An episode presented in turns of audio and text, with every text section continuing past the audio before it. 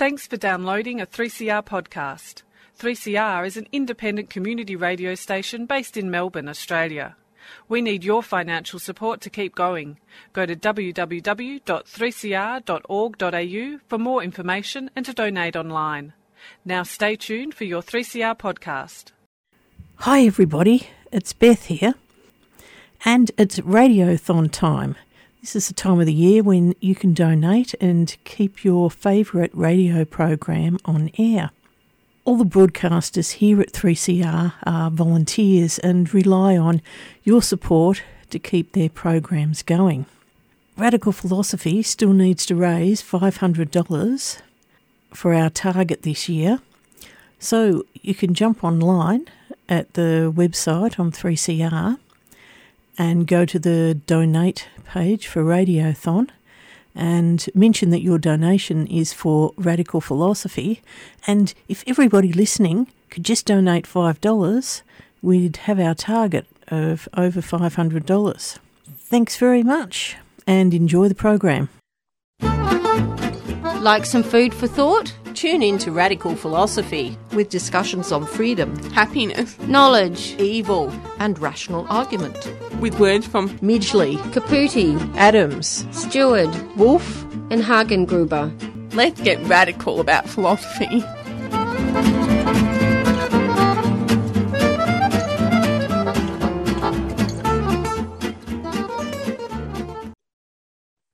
Glad you tuned in to Radical Philosophy. I'm your host, Beth Matthews. Today on the program, I'm going to be speaking with Professor Beverly Clack about constructing death as a form of failure. Welcome to the program. Well, thank you for having me. Um, so, could you give us a little bit of background information about yourself? Yeah, sure. Um, so I'm professor in philosophy of religion at Oxford Brookes University in the UK. Um, my first degree was in theology, and my doctorate was in philosophy, sort of history um, of, and philosophy of ideas in some ways, but it was still in the in the area of religion. Really, I, um, my thesis was on the suffering of God, so it was kind of philosophical, but it had a, a very strong sort of engagement with ideas of religion. And I think it is religion and how people make sense of their lives that really interests and fascinates me. So I've written on um, feminist ideas. I'm writing a lot on sort of death. I've published a book on failure. And um, I think some of the ideas that we're going to be talking about, I hope, Beth, are going to come out of that particular um, book as well, frankly. Um, and I'm just interested in how we find ways through what can often be very difficult um, when we're living, if I'm really honest. Um, and it's, so it's the struggles of life that I'm kind of interested in, um, and particularly, yeah, particularly how that might manifest itself in the lives of women. So you've partly answered this, but what was it that inspired you to study constructing death as a form of failure? Mm. Well, I've always been interested in death. I think I'm one of those people who likes all the things that a lot of people would think of as morbid or a bit difficult or dark um, in some way. And um, I think what happened actually, it was a conjunction of events, if I'm really honest. There was a very specific personal event, which was that um, I suffered a miscarriage and um, it really it was a very bad one and i nearly died and it was one of those ones where i suddenly was confronted with the fact that i wasn't as um, immortal as i perhaps thought i was. I was in my mid 30s at the time. And it was that that kind of spurred me on to think a little bit about death, but also ideas of failure, actually, because there was a real sense that in not producing a child, I'd somehow failed. So, on the personal side, there was that. I'd failed as a woman in what is often seen as the task for women. Um, and then the second event was actually more professional, which was that I, I was supposed to be writing a book on Freud, and I did eventually write a particular book on Freud, but not this one. And um, I'd completely botched it up and I couldn't do it, and I just wasn't interested in it, couldn't engage with it at all. Um, I had a meeting with my line manager, and because we all live in the academy in a kind of publish or perish kind of um, place, he was a little bit upset that I hadn't, you know, produced this book. I mean, the notions of production are quite interesting here, I think. But anyway, and um, he said to me, Well, what, well, you're going to have to do something. So, what are you going to write about? And so I said, Well, I'm, I'm going to write about failure and that was because i really felt like a failure. So it was it was kind of very personally driven. I think most of my research actually if i look back on it really is. And um, it, it was out of that really. And one of the things that came out of that was really the way in which some of our social models of what it is to be human have really been dominated by individualist thinking that's been shaped by understandings of what it is to be a human being in a in a marketplace basically. Um, so I, I, got very interested in some of those kind of neoliberal styles of economics where everything is about financialization. You know can you make money out of this? Um, everything is a marketplace including things that before would not have been part of a marketplace. So things like education and um, those were the things really that drove my interest was how a particular social context was then also shaping people's experience of their own lives. And then what that means when you suddenly bring death into the equation which frankly all of us have to face. And it will be our own death inevitably but it's also the death of those around us too. And I felt that the narrative of kind of achievement, success, personal drive, acquisition, all of those things just didn't make us very well prepared for dealing with the limits of life. And death is, I suppose, the ultimate limit.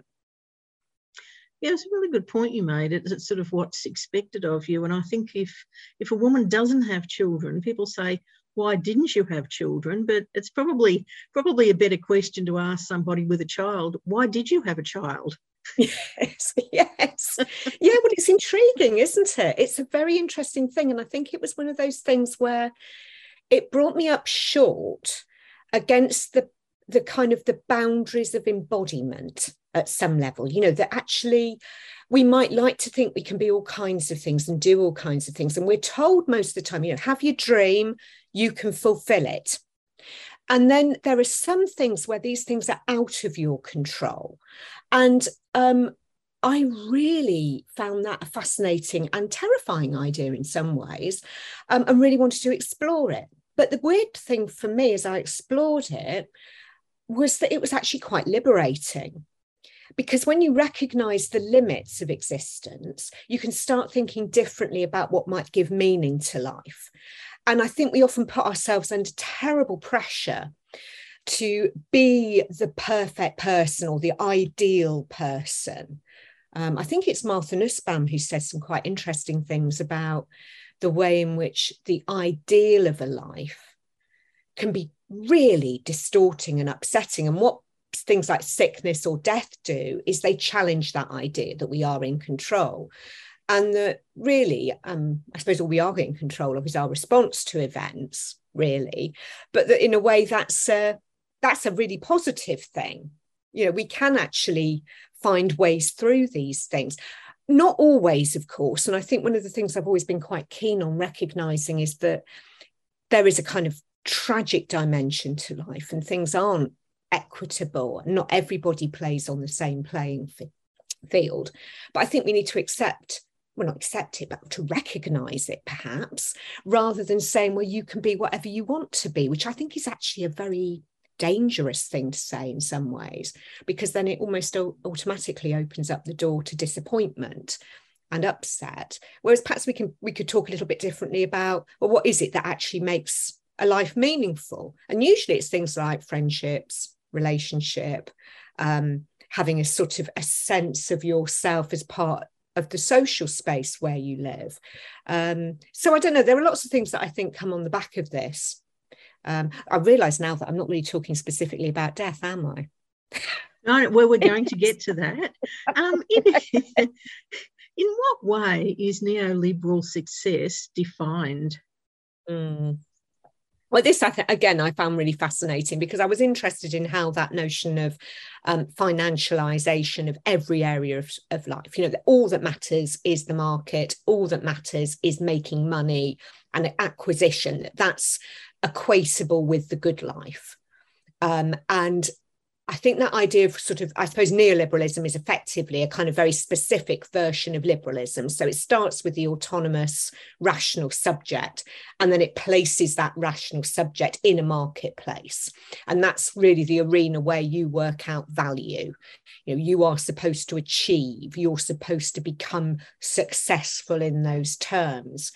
And of course, the big problem with things like sickness or death they immediately confront that as something that isn't really sustainable because we're not always independent, capable um, individuals. Actually, we're often dependent, incapable, vulnerable.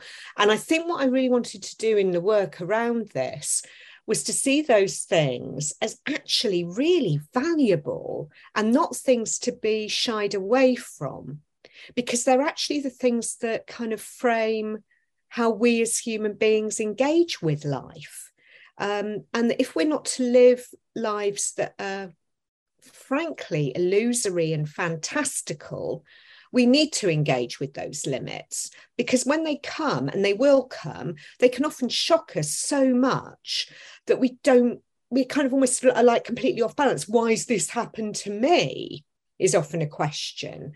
But of course, you know, the world isn't isn't set up in a way where things won't happen to us. And I suppose that's what I really wanted to explore was that that actually might be an opportunity in some ways, you know, in terms of actually how we think about our lives, how we live them, how we experience life more richly in the real sense of the word, because I'm not convinced that buying stuff ultimately is the thing to found a life on.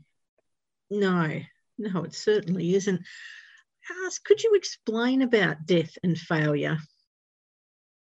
Yeah, sure. I mean, I think when we have this kind of idea that we're supposed to be capable all the time, that we're supposed to be invulnerable in some way, when death comes, it can be seen as being something like a failure. It can be seen as something that's accidental rather than inevitable. Um, one of the stories that I make much use of in some of my work on this is Tolstoy's Death of Ivan Ilyich, where he um, it's very short, but where he he um, he explores what would happen if somebody who'd never given a moment's thought to the fact that they will die, who'd surrounded themselves with all the trappings of a bourgeois life, is suddenly faced with the fact that he's dying. And how's he going to make sense of this? And um, one of the elements in the story that I think is very powerful is when his friends try to rationalize what's happening. So Tolstoy t- kind of takes you inside their heads and they look at Ivan dying and the dead Ivan eventually. And they're horrified by this and shocked by that knowledge that one day this will happen to me and immediately fall back on this position that says well it was an accident that happened to him and i'm going to be much more careful and i won't have to die. And on the one hand we can laugh at that and go well of course that's not true. But on the other i think that is a very um, universal in many ways way of engaging with death. That idea well of course we're not we're not going to die everyone else might but we're not going to. And so i think we put up a lot of defenses around death one of which is this idea that death can be understood as a failure. Um, it could be a failure on the part of the person who's dying or died um, and it might also be seen as, you know, a failure if um, somebody goes into hospital and they're not cured. You know that there's a, fa- a medical failing there. Um, Atul Gawande, I think, has written very, very well on this about the way in which the training of doctors, and he's an oncologist, the training of doctors doesn't really open up the terrain of death and dying because of the way in which it, it suggests kind of medical failure as opposed to medical success. So I think a lot of things get caught up in this idea that death is a failure rather than death is something that is inevitable, is part of life. And I don't think we do any service to either the dying or indeed ourselves when we think about death in that way. Yeah, that, that is a really good point. I mean, imagine um, that doctors would feel like that. Oh, look, I've had, you know, five patients die today. Oh, you know, I've, I've, I've failed them. Mm. Mm. So yeah, yeah, absolutely so, so i think there's uh, and again i think the, the it's what i kind of liked doing this sort of work and i always like that kind of um almost like excavation i love looking into well what are the ideas that support some of our some of our ideas our understanding um, as i say i'm quite I'm, I'm very interested in religion you know what is it about um, religious ways of thinking um, I should also say that I am a practicing Christian, so it's not that I'm kind of somebody who's just got it as a sort of you know thing out there. But the thing that I always think is quite interesting is that we often talk about religion being forms of de- death denial. You know that that's actually a way in which we say, well, of course we won't actually die because we're going to live forever. Um, I think what I find interesting is that just as that is a kind of denial, I think what's happened in post religious societies is we've still got that fear of death, but we haven't really got that structure. So we're still trying to find ways of saying, well, of course, we're not going to die. It's just that we come up with alternatives. Um, and particularly in a materialistic culture, I think a lot of the time it becomes about grounding ourselves in the things that we own and the things we acquire that they give us a kind of security. Um, and of course, it's an illusory security, particularly when we're facing, well, potentially the death of the planet. And is it that we've again we've constructed this idea that death isn't isn't a reality, and we've thought about ourselves as somehow being separate from the rest of the natural world. And I think that's another aspect that I'm really keen to develop in some of the stuff I'm doing at the moment, because I'm actually writing a book that is just on death. Um, and I really want to look at that. I want to look at how our attitudes to death and dying are actually quite destructive when we're thinking about things like the, the climate emergency, actually. yeah, yeah, that's right. So, what is it that makes it difficult to to know quite what to do with death? Mm. Well, I think this is where academics can be the worst people to ask this question because, in some ways, I think philosophy itself can become almost like a form of denial. You know, we write about death in a very abstract way, a way that puts it at arm's length. And um, we have our nice formulations and um, we kind of present quite stripped down arguments that don't really put into the mix the emotional aspects of this. Um, and one of the things that I'm finding quite um, challenging, shall we say, is writing a book on death where I really want that to be in there. Because I think our responses are actually really significant. And I guess it's partly, I'm, I'm what am I, 50, 57 now. Um, so I'm heading into that, well, I'm in that zone, which um, isn't there a statistical anomaly where if you can get out of your 50s and 60s your life expectancy shoots up because there's something about these these years where a lot of people do um, have serious illnesses and die and i've had quite a few friends in the last couple of years probably five who have um, had terminal illnesses and have died and um, i'm trying to engage with what they've said and what I felt about that as well. Because I think I think our own feelings of fear, disbelief, how we want to push things aside are actually very significant for thinking about death and how we might engage with it. Because the problem is that I think if we can't if we can't have conversations with people who are in those positions, I think we actually diminish not just their experience, but also our own. Because it's almost like we, we don't have the humanity to be able to engage with their pain or suffering or fear because we're afraid ourselves. And I think that's why all of these constructions around death is something that will happen to somebody else are actually so destructive. They're not just about, well, we've got to keep society going, because if we all recognize that our time is limited, perhaps nobody would want to do the kind of work we do. No, I mean, that was, I don't know what it's like in Australia, Beth, and you'll have to, you know, tell me. But here, after the lockdowns, um, through the COVID period, a lot of people in their 50s decided they weren't going to go back to the jobs that they'd been in because it was like a wake up call. It was like, well, actually, do I want to do I want to spend my life doing this? I'd, I'd much rather be with my family, my friends. I've discovered other interests and occupations that I want to um, explore. Work has actually become quite a minor thing rather than a major thing. Um, and I'd be interested to know if that's the same in Australia, whether there was that kind of period. I, I think, unfortunately, here, because we've got a cost of living crisis that is just horrific, I think a lot of people are having having to go back to work. But I think it's interesting to me that a lot of people were going, well, you're telling me that work's the area where I'm going to find satisfaction and all the rest of it. But actually, it isn't. No, that's a good. That's a good point. Uh, yeah, I, I suppose it, it, was pretty much the same here, and I think that a lot of people had their hours cut back as well, and they realised mm. how how nice it would be to work part time, and then when they were asked to go back to full time, they've said no, no, yes. I'm, I'm, sta- I'm staying part time now because I've realised yeah. there's there's so much there's so much more to do, and, and especially with the COVID deaths. I mean, we're still on an average of probably over 20 a day, and no one's speaking mm. about it anymore.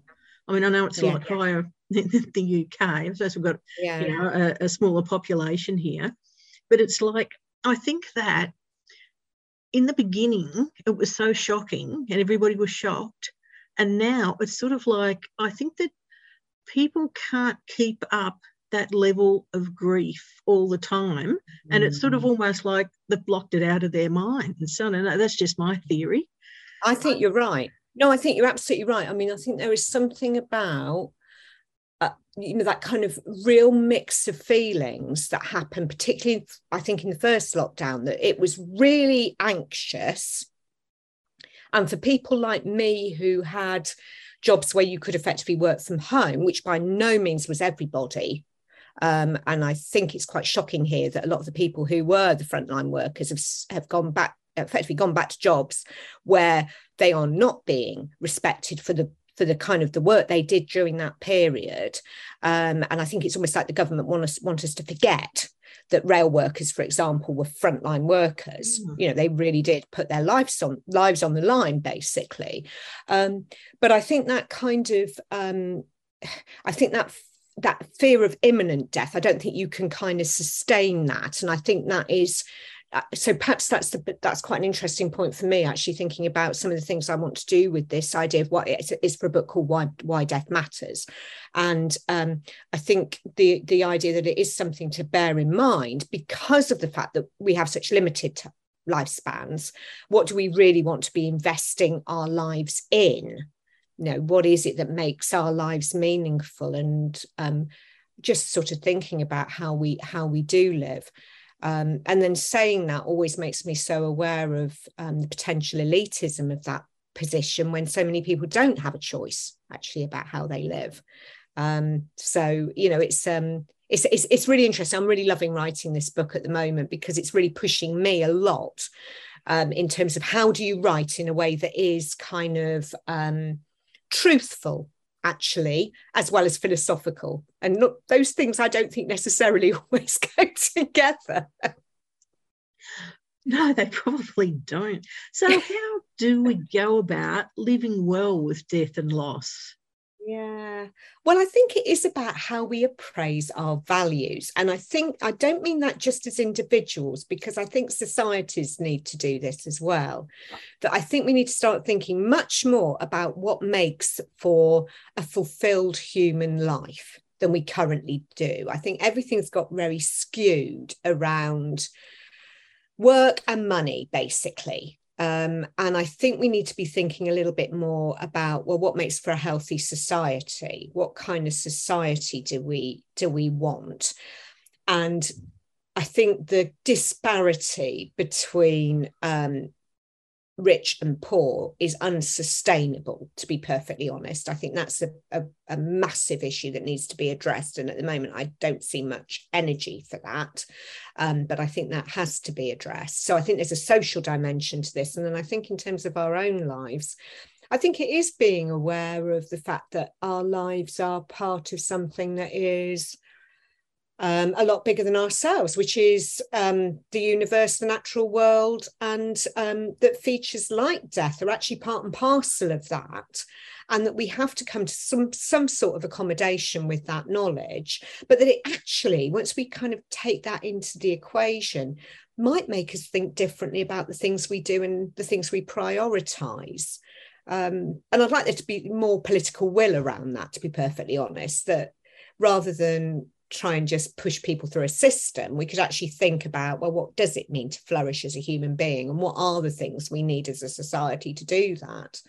Because we all need each other. I mean, I think that was again the, one of the massive lessons of the of the COVID years, and still is in some ways, is that we're all dependent on each other. And nothing was shown us more clearly than the fact that it wasn't just about my health, it was about your health, it was about all of our health.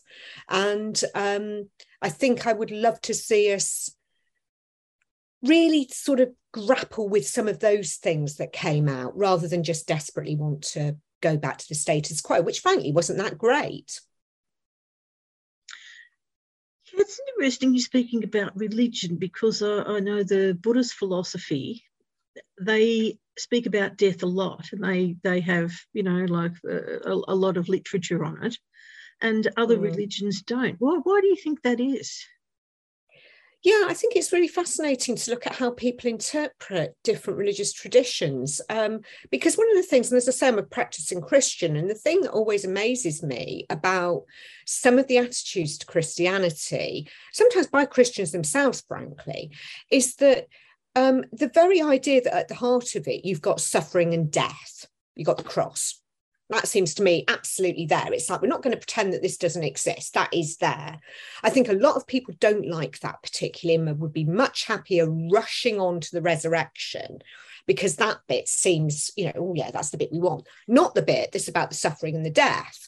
Um, so I think a lot of when you actually start digging into religions, I think a lot of them have far more complicated things to say about death and dying and life than sometimes they're given credit for. And I do think it's fascinating that you have some traditions where it's absolutely there. You know, suffering is part of the human condition. This is actually what it is to be human. Whereas I think we've kind of got used to the idea that suffering is some sort of offense. You know, it's a kind of an offense against us.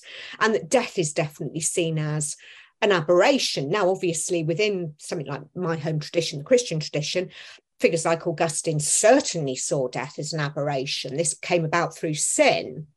But then you've got other figures who saw that quite differently. So I think it's Julian of Eclanum has an idea that it's about life. You know, this is just how life is. And I think it's that bit about how you reincorporate ideas of death into living that I kind of most interested in. Because it always seems to me that when I reflect on death, it feels like, yes, it's frightening because I, I like I love talking like this. I really enjoy it. You know, I really enjoy thinking and I enjoy doing all of those things. But in the end, I know that, you know, there'll come a point where I'm not doing those things, hopefully not too soon. But, um, and I kind of want to at least think about the implications of that, really.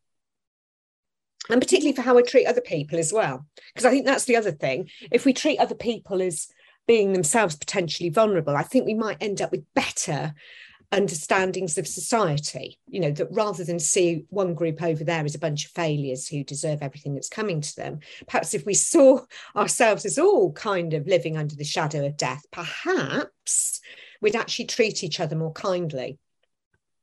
Mm, yeah yeah well you never know when you when your numbers up. Is there anything else to put it bluntly. I love that. Is there anything else you'd like to add that we haven't already covered? But I love having these sort of conversations because, in the end, I think it's through conversations like this that we're able to kind of engage with the things that trouble us, actually. And um, I'd love there to be more spaces for this kind of this kind of discussion actually because i think we're getting a bit used to having a, a public discussion round that's really about people shouting at each other actually. And i think it's much nicer to have conversations where we can kind of engage and think about these things a little bit more deeply so thank you very much, Beth. I've enjoyed the space to do that with you. Thank you. Yeah, no, it's been great having you on the on the program, and I've been speaking to Professor Beverly Clack about constructing death as a form of failure.